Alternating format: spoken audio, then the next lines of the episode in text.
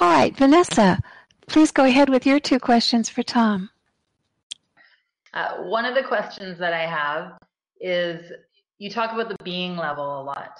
So mm. you talk about having a very uh, firm, steady intent that comes from the being level. And this makes sense. And I understand that the being level is who you really are, your true self, or your, I guess, your, in terms of MBT, I guess it would be your free will awareness unit kind of uninhibited without the fears that come with playing the avatar role? no, you... not exactly that. Yeah, how? Yeah, what's the being level? We'll we'll go there first. Okay, the being level is is who you are at the core of your being, as opposed to who you think you are or who you want to act like. It's who you really are. So the being level can have fear, does have fear, you can have beliefs and fear and ego down there at that being level. It's not just at all that's in the in the intellect. You can have that at the being level as well. It's just you, the quality of you at the core of you. The intellectual level tends to be who you think you are. You know, we tend to have an image, a self-image of ourselves. And a lot of that self-image is not really the way we are. It's the way we want to be. It's the way we think we should be.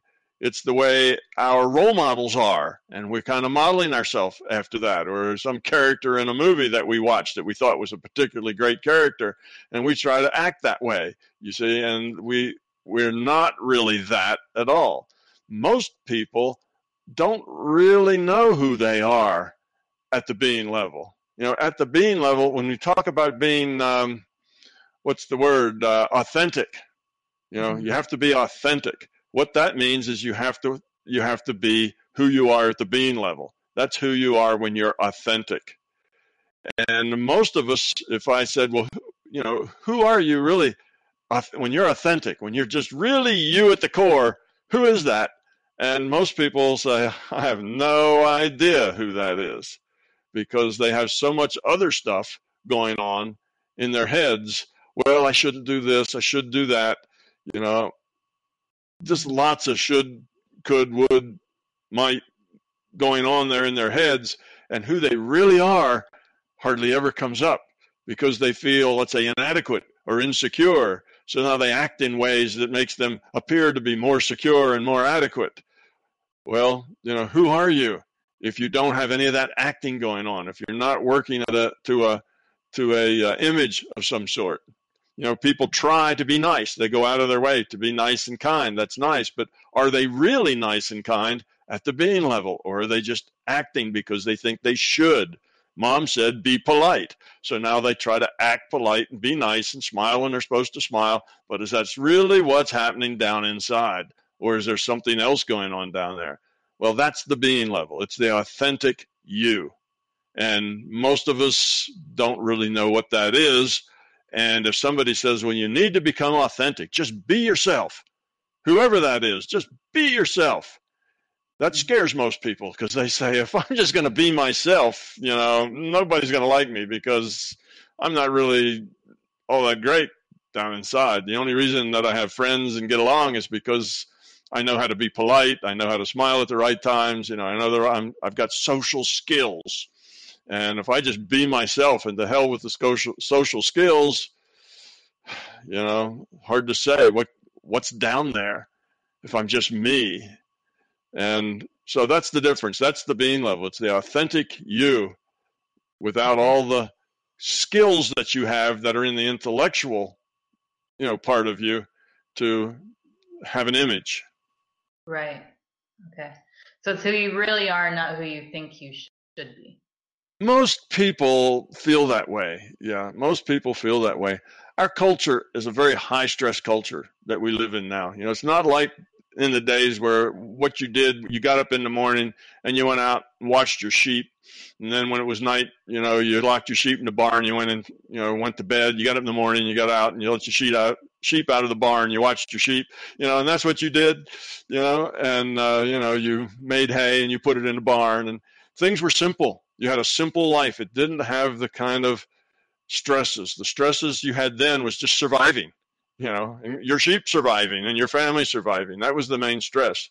Today we have a lot of psychological stresses that they, that weren't there then. And we don't have so many survival stresses. Those are kind of gone. Most of us don't worry about starving to death. You know, that's not an issue here in our country anyway. Not well, it is for a few people, but not many. Most of the people we know aren't worried about starving to death. So that's not a big issue with us. But we have all these psychological stresses going on all the time. And tend, we tend to meet those psychological stresses with psychological plans for dealing with them. And that's all this stuff going on up in our head that's not really us. So back in the days when your stresses were all survival, everybody knew exactly who they were. And there was not a big difference there between the intellectual level and the being level. But in our world, there's a huge difference. Okay. That makes sense. That makes sense. And where I'm going, I feel like I'm getting more in touch with my being level um, and trying to under, uh, identify the ego and that that's not who I really am. It's just an ego image that I'm creating. And so my question is, how do I how do I get my intent at that being level? So specifically, my intent, and I feel like this my intent, like my whole life, pretty much, has been to be healthy. Um, yet, I it's such a big challenge in my life that I'm I'm never consistent with it. I'll go maybe months and then I'll fall off the way again and be unhealthy for months. So, how do I get that intent at the being level so that I actually follow through with this? Well, that is a good question. And what you'll find is that when you have that intent at the being level, which isn't answering your question yet, how do you get it? But when you have that intent at the being level, it's easy not to fall off the wagon. It's easy to stick to it. If you are somebody who's addicted, whether it's to sugar or to cigarettes or whatever, if you're an addict of some sort, and it might even be carbohydrates or junk food or who knows what, uh, you know, nicotine, the smokers, or caffeine, you know, coffee drinkers and soda drinkers, if you've got addictions of some sort, if you really want to get over that addiction at the being level, you will, and the the um, you know the what do we call it the withdrawals won't be much at all. They'll be trivial, almost no withdrawals. So you may have smoked your entire life. And if at the being level you really want to get over it, you just stop and the withdrawals are small. On the other hand, if you're a smoker and you say, I should quit, I really need to quit. Nobody in my family smokes now. You know, it stinks. You know, people, I can see people walking away, you know, to get away from me because, you know, I stink and it's a bad habit and it's not good for my lungs and da da da da. da. I really should quit. That's not a being level. That's an intellectual level. You'll right. try to quit, you'll have terrible withdrawals, and you'll probably not succeed. You'll fall off the wagon somewhere and you'll go back and start doing it again. So mm-hmm. once you get it to that being level, it's a trivial thing to do. Until you get it to that being level, it's a really hard thing to do. So my guess is if you keep falling off that wagon, it's because you want to do it because you think you should, not because you really want to do it. so now your question, how do you get it down there in that being level to where you really want to do it? Well, mm-hmm. you have to, I'd say, meditate on it, see where it goes. You know, look at your look at your long term say, all right, if I keep, you know, drinking sodas or taking caffeine or smoking cigarettes or, you know, taking drugs or whatever anybody might do, where's the what's the long-term benefit of that and the long-term downside? if you see that the that the how it affects your life, well, it you know does this in my life. It costs me money, you know, so I spend some of my resources on my habits. Um, you know, it does other sorts of things. And if you have, if you come to a conclusion that, yeah, but it makes me more social because whenever I go places, everybody drinks and, you know, everybody smokes or everybody drinks coffee at work. And, you know, so if it kind of solves some of your problems, it is social lubrication, you know, for all the people. if you have those ideas, then you have to come to the conclusion of whether that's more important or the health aspects you'll have 10 years from now or 20 years from now or 50 years from now. You know, what is it doing to my body? What is it doing to my mind? How does it cloud my mind? You know, what is it doing to my meditations? And eventually you'll have to come to a place where you make a choice. All right, here's all the reasons to do it. Here's all the reasons not to do it. Which do I want to do? Because if you mm-hmm. just try to trick yourself and say, oh, I need to stop smoking, but eh, really it's a social thing and uh, you know you have a lot of friends that are smokers and you know then you're not really decided not to smoke. You just think you should. That's the problem. So you need to really make a choice and when you make that choice it's it's done. You don't go back. You don't need to review it. It's done and at that point you can do it and you won't fall off the wagon because you won't want to so if you make that choice, you don't want to pick up that cigarette or that sugar or that, you know, whatever it is again. You just look at it and it's like, no, I don't want to go there. And you really feel that at an innate being level, then you won't do it. So, yeah, you have to get it at the being level and then you can walk away easily. If you don't have it at the being level, you walk away and you've got this like elastic string that's pulling you back and pulling you back. And eventually uh, it overcomes you and then you're back in it again. Yeah. And i can definitely relate to that because i started smoking cigarettes at like 13 and then and i wanted to quit when i turned about 20 um, but it must have been at the intellectual level because it took me about 10 years till i finally did quit. Um, and then when i quit it was like piece of cake no withdrawals or anything um, and then with sugar, when I did quit, I quit on New Year's Eve. I quit sugar, and and there was no withdrawals and i felt amazing and and i felt so good about myself and and then i had one little bite of something that had sugar because i wanted to test to see if it would like mess with my consciousness and it didn't uh-huh. really and i was like oh oh maybe i should have more sugar and more sugar and now i'm back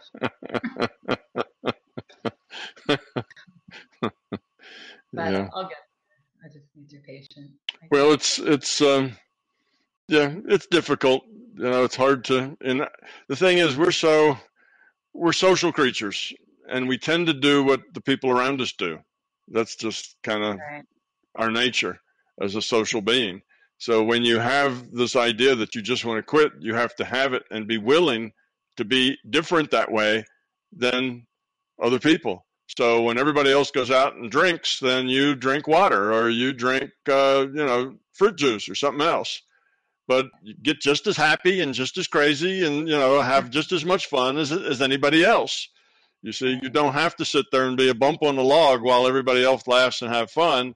You know you don't need to be inebriated to have fun. You can have fun without it. And you just need to give yourself the permission to you know to still have fun and uh, while you're drinking fruit juice and everybody will make fun of you ah look you know, Vanessa's drinking fruit smoothies. You know, we're all we're all having champagne. You know, uh, but uh, that's all right. You just have to accept that that you that's you and that's what you want to be, and not let that bother you. Everybody else is going to eat sugar. You're in a world full of sugar addicts. If you stop eating sugar, everywhere you go, there's going to be sugar you're going to go to somebody's house and they're going to offer you food with sugar and people be pushing cookies at you and donuts and everything's going to happen and you say no no thanks no thanks no thanks. Makes you look a little odd and you're not fitting in and you know you have to decide that that's it's worth it. If you don't decide it's worth it then you'll never make it. And it was worth it. For the seven weeks that i did it it was totally worth it. I felt really good about myself because i felt strong that i was able to just be like no, I don't even want that. I want, you know, this glass of water and uh, some spinach or something. I just, the healthy choices made me feel really good about myself. That actually brings me into the other question I had, and it was around hypnosis and neuro linguistic programming. Mm-hmm. Uh, somebody recommended a, a, few of my friends they took a course in uh, in hypnosis and NLP work, and they suggested that I see somebody to help me get rid of my sugar addiction. Um, so I just wanted to hear what your thoughts are on hypnosis and how it works, because I know you say the subconscious, they're just our fears. So how does this Well, you know, it, it can help. It depends. What it does is it gives you a suggestion. Hypnosis puts a suggestion, an idea into your mind. In a hypnotic state, you become very open to suggestion. Okay, you're very willing to follow that suggestion. Um, so if you have that suggestion, that may help you do things. You know, it does help some people, let's say, quit smoking or whatever, because in their mind they've got this suggestion. But at the at the bottom level, you still have to choose, you know, to do it yourself. Mm-hmm. If you don't want to do it, hypnosis isn't going to make you do it. It's not a forcing function. It's just a it gives you a suggestion, and the the um, NLP that uh, that's basically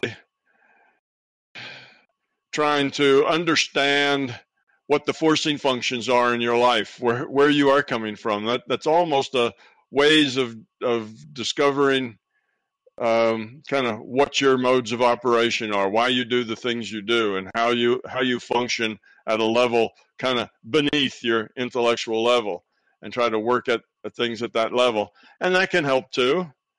But again, if you don't decide that's what you want to do, it won't work. It might be helpful, but at the end, it's only your decision that's going to work. Mm-hmm. So if you try those things and they help you, good.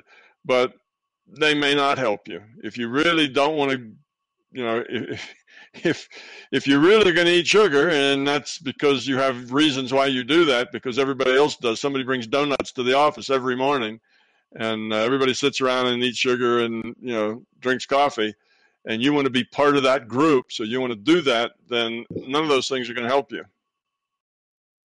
Mm-hmm. Okay. So is it just uh, hypnosis is what that's doing? Is it putting you in this really kind of meditative state and then un- getting uncovering those fears that you call are just our subconscious? Because I know how you say this. Yeah, it's not so much that you're that you're not in a meditation state. You're basically in a in a state where you well, I don't know. This is not a, this is not a precise metaphor, but it's a rough metaphor where you give a portion of your own will up to the hypnotherapist, to the person that's hypnotizing you.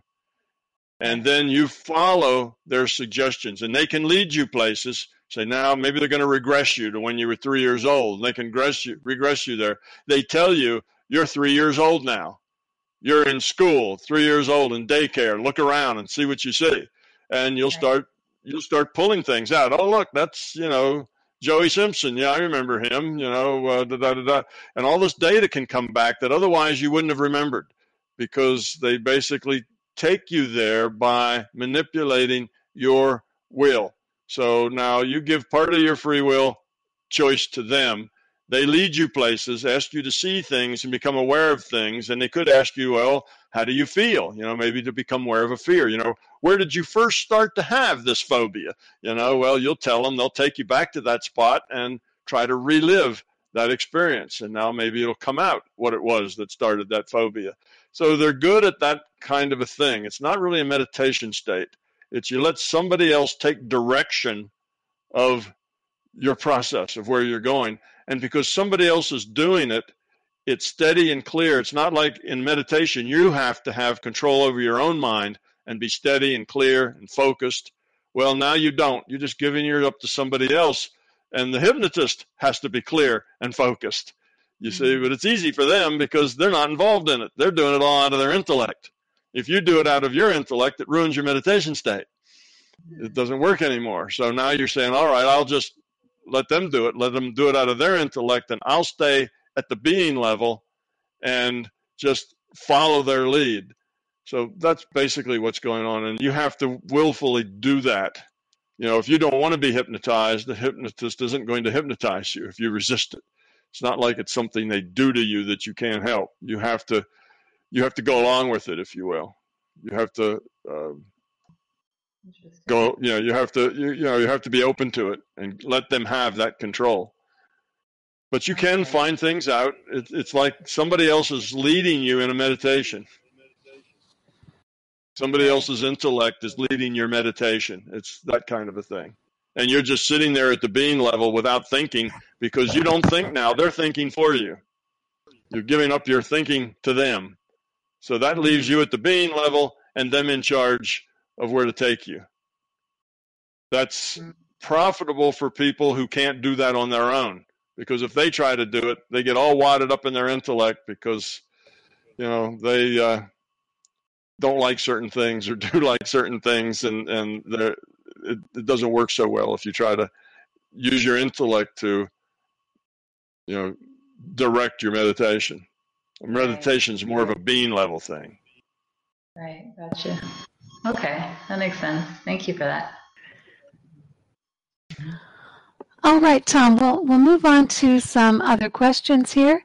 We have a question from Dom, and the question is My question is pertinent to acquiring data from another reality frame.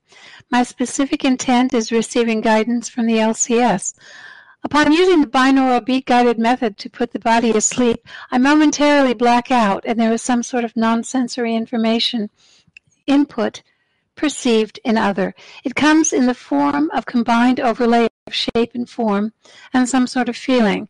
But upon re-engaging the intellect after processing the data, I can't make any sense of it.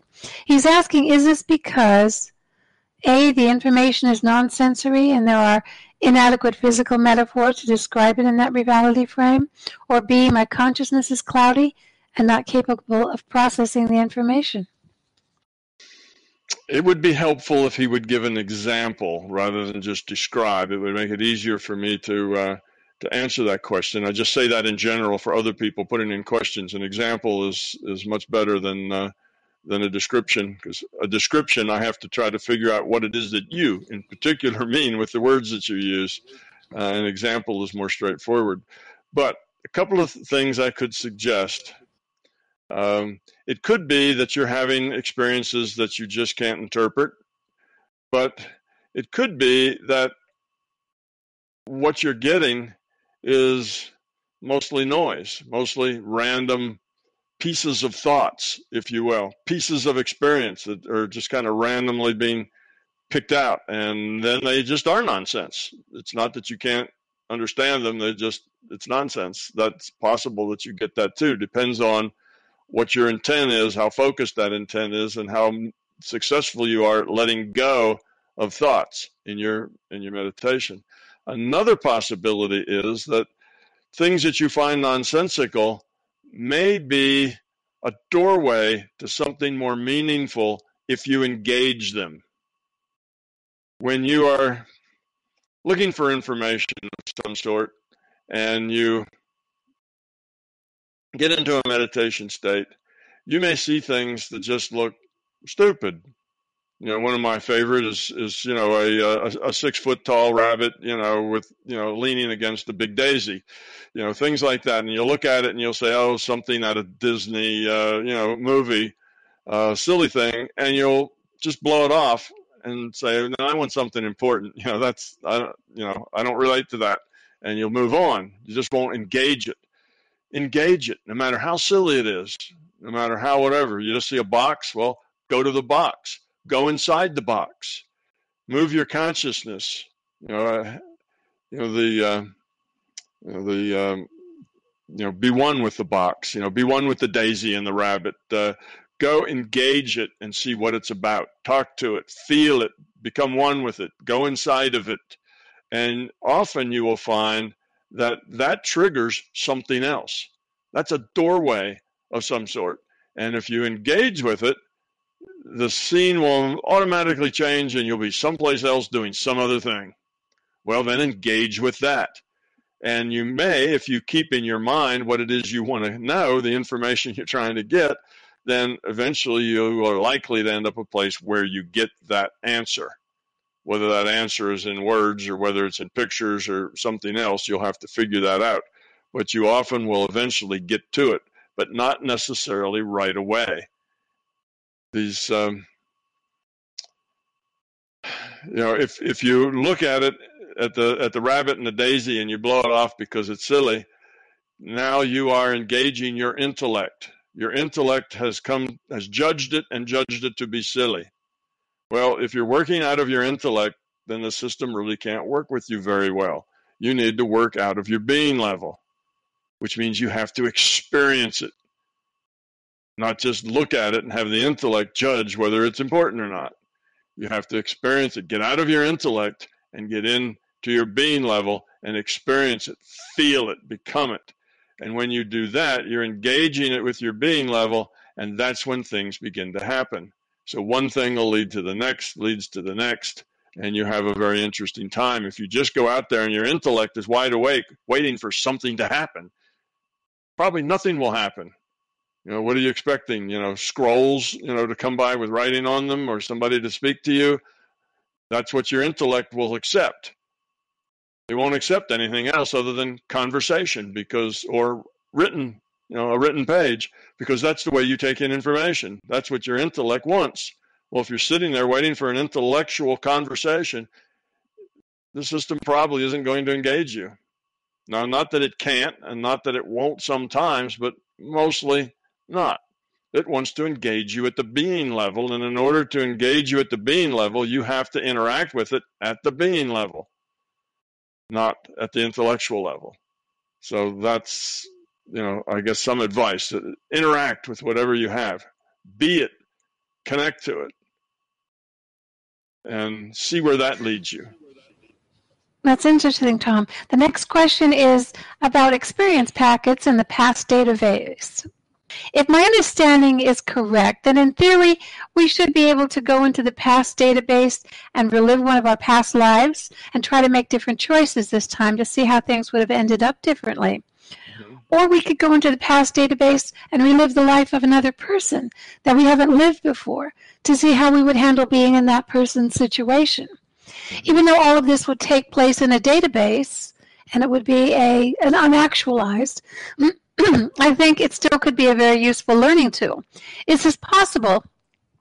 And if so, do and if so, do IUOCs often make use of this opportunity? Also, if this does happen, then could I be unknowingly reliving a life that I have actually already lived many times before? uh, not likely to that very last question. Uh, that's not very likely because it doesn't work exactly like that. Yes, this database is it's like being there. When you do that, it's like you're a character in the movie. You're watching a movie, but you're also a character in the movie. It, it's sort of both. You have both perspectives at the same time because you're getting the data as well as uh, the overall data, the big picture data, where you're a character in the movie, but you're also the character making choices within the context of the movie. So you're both of those perspectives at the same time. Now, when you use the data well, the first question you said was, is this possible? Yes, that's possible. You can do that sort of thing. But when you do, you go in with a specific plan that you want to accomplish. You want to find out a certain thing. If you just go in there without a plan, well, I'm just going to go in and see what that's like. Well, nothing much will happen the database needs query it needs information it needs what it is you need to know it needs some direction in order to give you answers in order to give you data that's going to make sense to you and answer your question so first you have to go in with some idea what you want to accomplish then what will happen is that you will say interact let's say you go back to a past life like you like you said and you you playing yourself in that situation but you make a different choice now, in your intent, you could say, I'd like to see how that choice plays out, what the difference would be had I made choice A or choice B instead of choice A. In real history, I made choice A. Now I'm going to go back and make choice B, and I'd like to see where that leads me. Well, it's not going to put you in your life at that choice and then run through linear time from then on because it may take you 20 years before you get to the point where it's really clear what difference it's going to make. You see, and you're not going to be there in that life for 20 years, you know, even on fast forward, you know, to do that. It's too much time. So what will happen is you'll go to the point where you make the choice. You'll see that very clearly. You'll make choice B instead of choice A that you had made in history. And then you'll start skipping through and seeing little bits of pictures of that results of that change in choice. Now you'll see yourself three years later doing something and you'll realize that, oh, the reason I'm there and not where I really was is because of that choice I made. I see the connection now, how that would have led me over here. And then maybe 10 years after that, you'll see another vignette that will show you a major difference in your life because of that choice. And you can back up and say, yeah, well, okay, that's good. But what about what it did with that relationship? And then it'll go over and it'll show you that. So, see, you have to be an interactive part of this process. And it will just give you pieces. You're not going to relive the life every second of it, second by second, you know, for the next 20 years to see what the what the difference is, unless you only want to know what's the difference in the next two minutes. You know, how much difference did it make if I did B, you know, in the next two minutes? Then you might just live that two minutes, second by second. But mostly that's not what we want. We want to see big picture differences. What, how would my life been substantially different?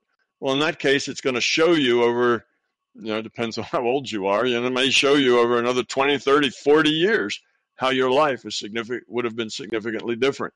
Also know that it's only probability. It's only showing you what would probably have happened if you had made choice B instead of choice A. You're not actually, you'll never know whether that's actually what would have happened or not, but that was just what's most likely.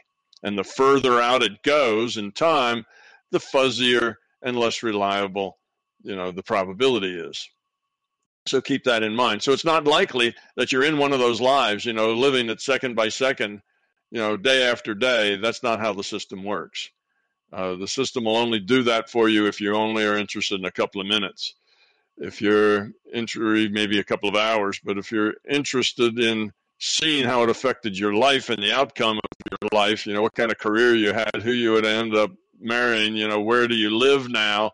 Were you rich or poor? Did you die young or old? You know, for that, because of that choice, then it'll tell you those kinds of things and you'll just jump to little pieces of the picture that show you those things. And you have to direct what it is you really want to see. So you need to go with a plan and you need to stay involved.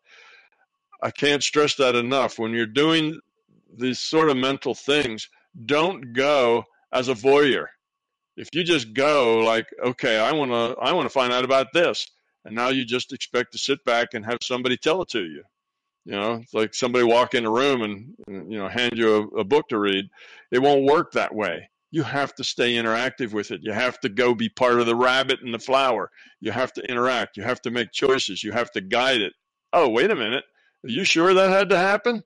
You know, let's back that up a little bit. Let me see the, the event chain, the causal chain that led to that. And it will. It'll back up and it'll show you how the ball bounced that got you to that probability. So you have to be interactive with it and uh, not just go in as a voyeur, uh, you know, sitting down in a in a classroom and waiting somebody to come out and give you a lecture. It doesn't work like that. It's an experience, and you have to guide the experience and make the make the queries and the choices. All right, Tom. Uh, the next question is from Adam, and this has to do with uh, life lessons during each decade of your life.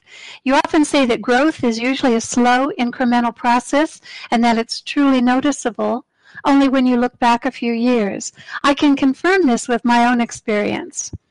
Wow, what has changed since 10 years ago? I can also see that there are some lessons and challenges that I have persisted and not gone away in that time as well. Can you please share the major lessons you learned in your lifetime? If possible, can you review the important things you learned during each decade of your life, 20s, 30s, 40s? What are your biggest challenges now? And the lessons you feel are important to your growth now? Yeah, in 25 words or less. yeah, no, that would take me days to do that, and probably take me a few days to think about it, much less to say it. Uh, that's a bit of a handful to do, but I would refer you to something that I did that was similar to that. And if you look on YouTube, you will find that one of the talks there, uh, I talked about, and I, I, think, I don't know if I have it on the forum or not, I don't recall, but I talked about uh, 15, I think there were 15 aha moments that uh, I put, and I don't think they're in any special order, but maybe they were more chronological as I got to them, kind of chronological order as they happened to me. And it's kind of 15 different things that kind of made a change, made a, a big change in where I was going. You know, like I'm heading off in this direction, and then I, you know, take a bear off to go to a different direction after that. So that's out there, and it uh, shouldn't take you too much uh, trouble to to dig that up. I did it some years ago. Uh, Blue Sky Symposium was where I first did it, and you probably can find the, the Blue Sky Symposium talk someplace.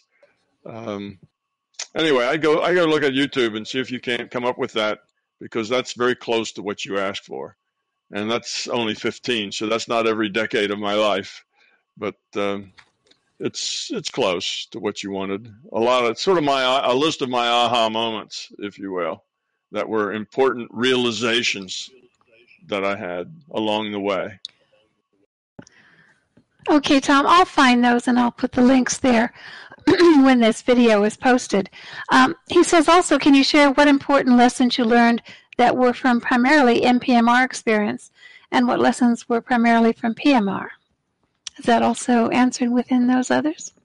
Um, yeah, I suspect that's answered within those others. The thing is, it's okay. not that separate. It's not that separate. It's not like you learn things in NPMR and learn things in PMR you learn things in both of those things together. Stuff that you learn in PMR reflects on things that experiences you have in NPMR and vice versa. So it's all more of an integrated whole thing than it is a, oh, I learned this there and I learned this here. It's not typically like that. It's experiences everywhere and all the realities that you're in tend to, um, you know, work together to give you those aha moments. It's not just one way or the other.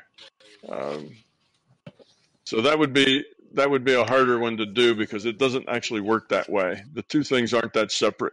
You are really one person having lots of different kinds of experience, and all those experiences uh, together end up making these aha moments. All right, Tom, thank you. A question from Wolfgod. Um, Dear Tom, at the time of my writing of the following questions, I've studied your work for a little over two years. Understanding MBT has improved my life very much, and I can only be grateful for your sharing of this astonishing body of work. Thank you for publishing your MBT trilogy and for the hundreds of hours of YouTube videos you've made available to the public. To find MBT was for me a long and difficult process. In searching for a spiritual path, I made many mistakes. I got caught in belief traps and did some very stupid things. In my next incarnation, I'd like to again find MBT, or whatever equivalent name might be under in other reality frames, but I'd like to find it sooner than I have in this incarnation. Wouldn't we all have? It is possible for me to plan my next is it possible for me to plan my next incarnation such that I would find MBT quickly in it?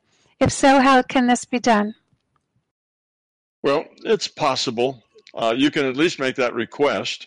You can say, you know, this really helped me get the bigger picture, and I'd like to be, you know, in a situation where that's available again.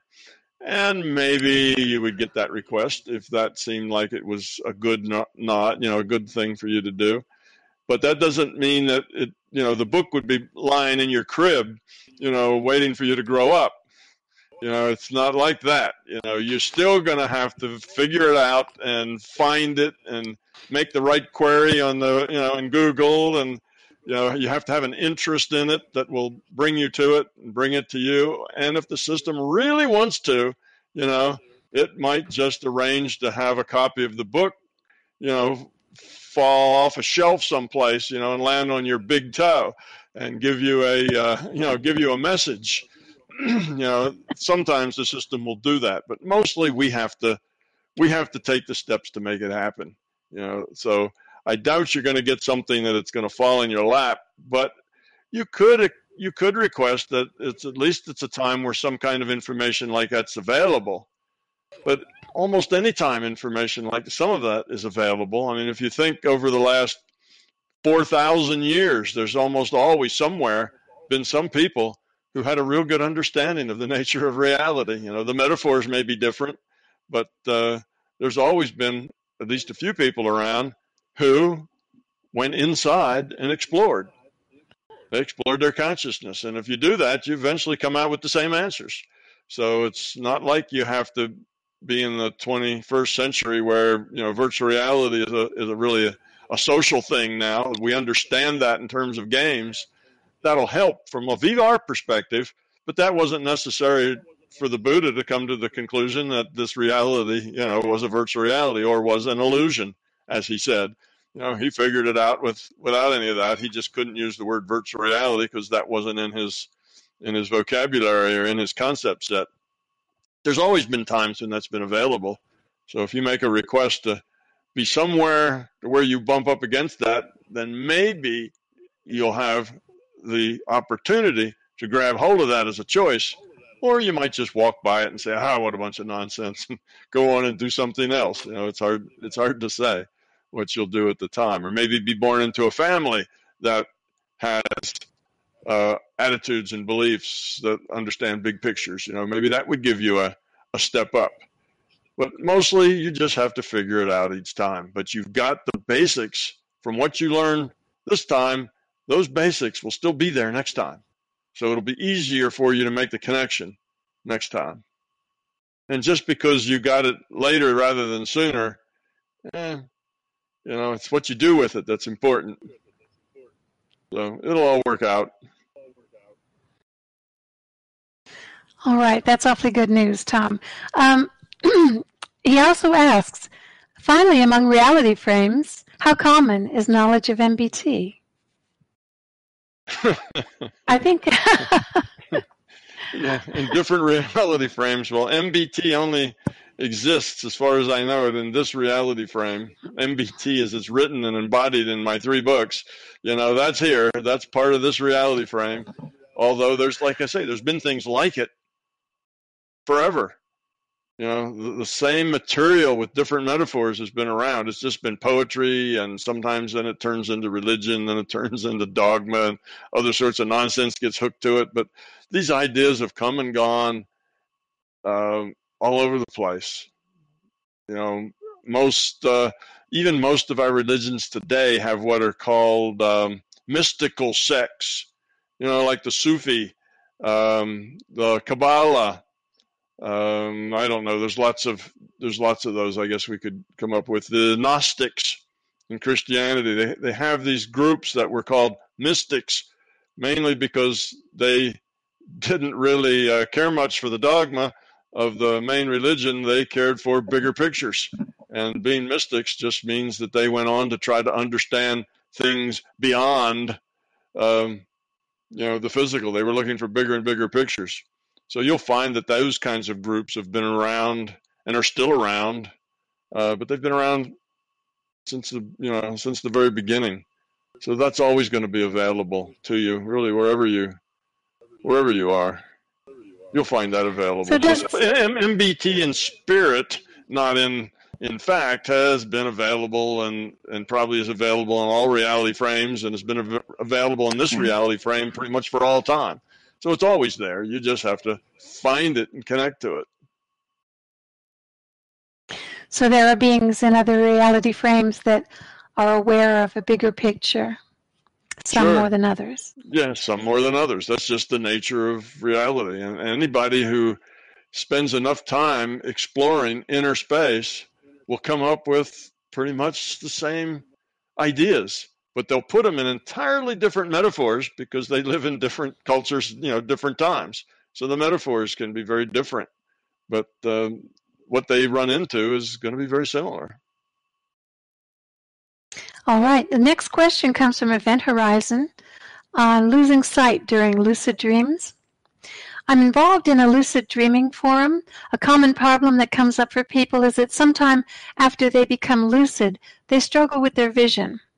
And I think you were talking somewhat about this in a, in a, in a different way. This ranges from blurriness, darkness, missing fields of vision, or complete blindness. As they struggle to regain sight, it gets worse until they snap out of the lucid dream state. Mm-hmm. This is something I struggled with as well until I got I learned to forget about having eyes, instead focus my intent on receiving visual information. Yes, what drives this what, phenomenon? Yeah, what's driving the phenomena is a is a uh, a little struggle going on between the being level and the intellect. The intellect wants to see something and wants it clear. It wants to see it like it does here. And the intellect sometimes worries about is what I'm seeing real or am I making it up? So the intellect has that problem. It has a fear problem of making it up. It also has a problem. It wants to see it. It wants it linear. You know, if it wants to read something word by word, that sort of thing. And that's not the way you you get information when you're in the non-physical, a lucid dream, or out of body, or even in a meditation. What you get are ideas and concepts. Okay, you get paragraphs sometimes chapters, maybe even books all of the time. You just get a big download and suddenly you understand this big thing.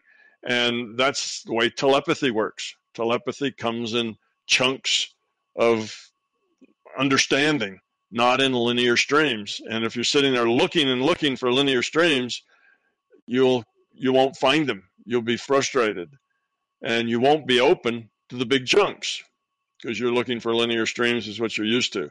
So that's one problem. And the, the other problem is that you have a fear that what you see is not real. And that fear then makes you question it. And as you question it, it gets you out of that state and it makes it foggy. You can't really see it. If you could see it, you know, you wouldn't be able to tell whether it's real or not. And the whole cycle gets to be a problem. So what you need to do is tell that intellect to stop trying to see things just experience it. Just experience it. Let go of the idea that you want to look. It's not eyes. You don't have eyes there. You get information. There are no eyes to look through when you're not in this body, when you're in some other reality frame. It's just information. And then you get to interpret that information based on your experience base, based on your knowledge, based on your fear, based on your beliefs based on your understanding, you're going to interpret that information. So know that you get information and you get to interpret it. That interpretation is probably not entirely accurate. It's in terms of metaphors. It's pattern matching. You'll get information, you'll try to match it to a pattern. Don't try to second guess the pattern. Don't try to to force the process. It has to happen by itself. If you want to see the effort and having your intellect say, I want to see, will be exactly the thing that'll make you not see. And the more you want to see, the less you'll see. And if you really, really want to see, you'll be blind totally. You know, that's the point. Your intellect's getting in, in charge, trying to force a particular result, visual result, and that's what blocks it. So just relax, let go of it. Stop trying to see. Just experience. Your experiences will just come to you. Experience them and don't judge them. Just experience it, whatever it is. And do that until you have enough information, until you've done it a hundred times. And now you can start bringing out some judgment of does it help? Are you getting anywhere? Is it making sense? but don't try to judge every little thing that happens as to how much sense it makes. Just go experience whatever you get. That will make everything a lot easier. It's you're trying too hard and you're trying to enforce eyes in a place where there are no eyes. Okay, Tom, we have a question from Michael. He starts off with saying, Thank you very much in advance. I'm grateful that you spend the time every month to run the fireside chat. Thank you to Oliver as well. Why is it that intent modifies probability in PMR? That's physical matter reality. I understand how in more fluid, non-physical matter realities, manifestation is instantaneous and intent is the main tool to operate there. But why in PMR? Why not have just direct action as the only way to affect the environment? It's so delayed that very few people on this planet even become aware of intense creative power anyway. It is a design, is it as it does, here we go. Good luck, Justin. Is it a design feature or is it somehow always inherent to consciousness? Uh, both of those. It is a design feature and it is inherent to consciousness. When you're in, say, an out of body, your intent manifests very quickly. That's true. That's because you have no rule set that has to be met. The things that that uh, that if you man, try to manifest something in this PMR, then it also has to meet the constraints of the rule set. And that adds a lot of constraints to it. Right? If what you want to do is, you know, see an elephant, you know, in, in Grand Central Park, you know, in New York, then there has to be some causal chain there. You're not likely to just manifest an elephant standing in the park, or if you do, you'll be the only one that can see it. You see, but if you're going to get one that everybody sees, well, that needs the rule set needs a causal chain to get it there. Well, they can't do that just because you decide one day that you want to see an elephant walking around in Grand Central Park. So if you worked on it over months and months and months and years, maybe, you know, some truck or something that was moving elephants between the zoo would, you know, fall over and an elephant would get out and walk through the park and you'd see it. But now it has a causal chain that allows it to happen according to the rule set. so that's the difference. When you go to places where you don't have much of a rule set, then uh, whatever you manifest can manifest rather quickly. It doesn't have a whole lot of other constraints to have to satisfy first. So it is a basic idea of the way consciousness works. Consciousness tends is, is a co-creator. You are a co-creator, you know, with the system. Now, the reason that it's like that, and and the kind of the point of it is that it's feedback. It's feedback because we're co-creators. Then look around. What you see, that's who we are. You see, your your life is a is a uh, reflection of the person living it things that happen to you the things you know the, the things that you connect with or don't connect with they're all part of your choices. You are the sum total of all your choices. Those choices help modify your reality to give you back what you intend. So what you have to deal with is where you is is the reality you are helping to co-create. Now you co-create in two very strong ways and in several lesser ways. The one strong way is what we're just talking about. You move future probability, you change future probability and make what you intend more likely to happen. Okay, so the things that happen in your life have a bias toward reflecting your intent. That's feedback. That's your co creation. Another way that you co create your reality is you get to interpret the data you get. You always get data, could be from the larger conscious system, it could be from some other IUOC or free will awareness unit, it could be from your own mind. You could create it. You also can create data. Those data streams are not marked. You'll never know for sure where any data is coming from whether it's from the LCS or your imagination. You won't know that for certain. With practice and experience, you can know that more and more than you do if you don't have the experience. So, but you'll never get to the point that it's certainty. You'll never get to a probability of one. Oh, I know that that came from this you might say, oh, I'm 99.999% sure it came from this, but you never know for sure. So there's no certainty there. In the beginning, it's like 50 50. I don't have an idea where it came from. You know, I, I have no idea. I'm lost here. Where, you know, could have come from anywhere. Who knows?